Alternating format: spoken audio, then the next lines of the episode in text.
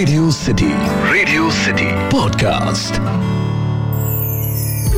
radio city पर कहानी पौराणिक भारत की।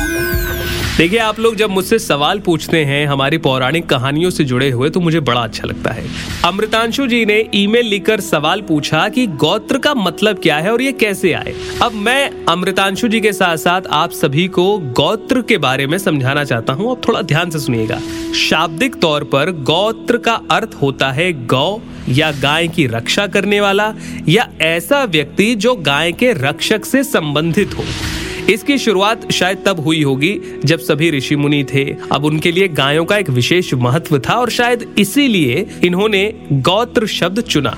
महाभारत के शांति पर्व में ये लिखा हुआ है कि मूल रूप से चार गोत्र थे, अंग्रिश, कश्यप, वशिष्ठ और भृगु। बाद में जमदग्नि, अत्रि, विश्वामित्र और अगस्त्य का नाम जुड़ा और ये गोत्र हो गए आठ।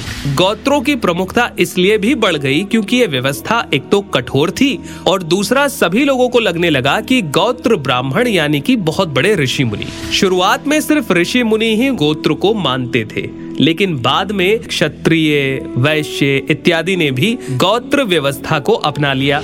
इसके लिए उन्होंने अपने निकट के गुरुओं के गोत्र का नाम अपना लिया। अब एक सवाल ये आता है कि क्या गोत्र जो है वो हमेशा एक ही रहता है?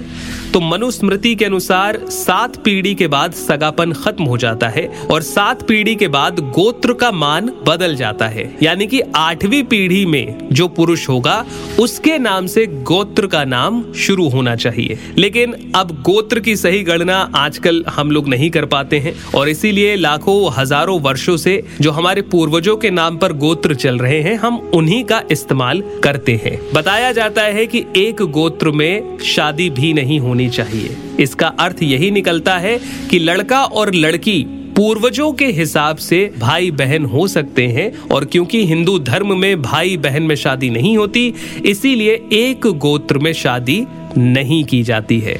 हालाँकि ये बात हर जगह प्रचलित नहीं है, इसका अलग अलग रूप और स्वरूप आपको देखने को मिलेगा। तो फ़िलहाल के लिए गोत्र के बारे में इतना ही। अमृतांशु ने सवाल किया कि गोत्र कैसे आए तो गोत्र व्यवस्था इस प्रकार से आई?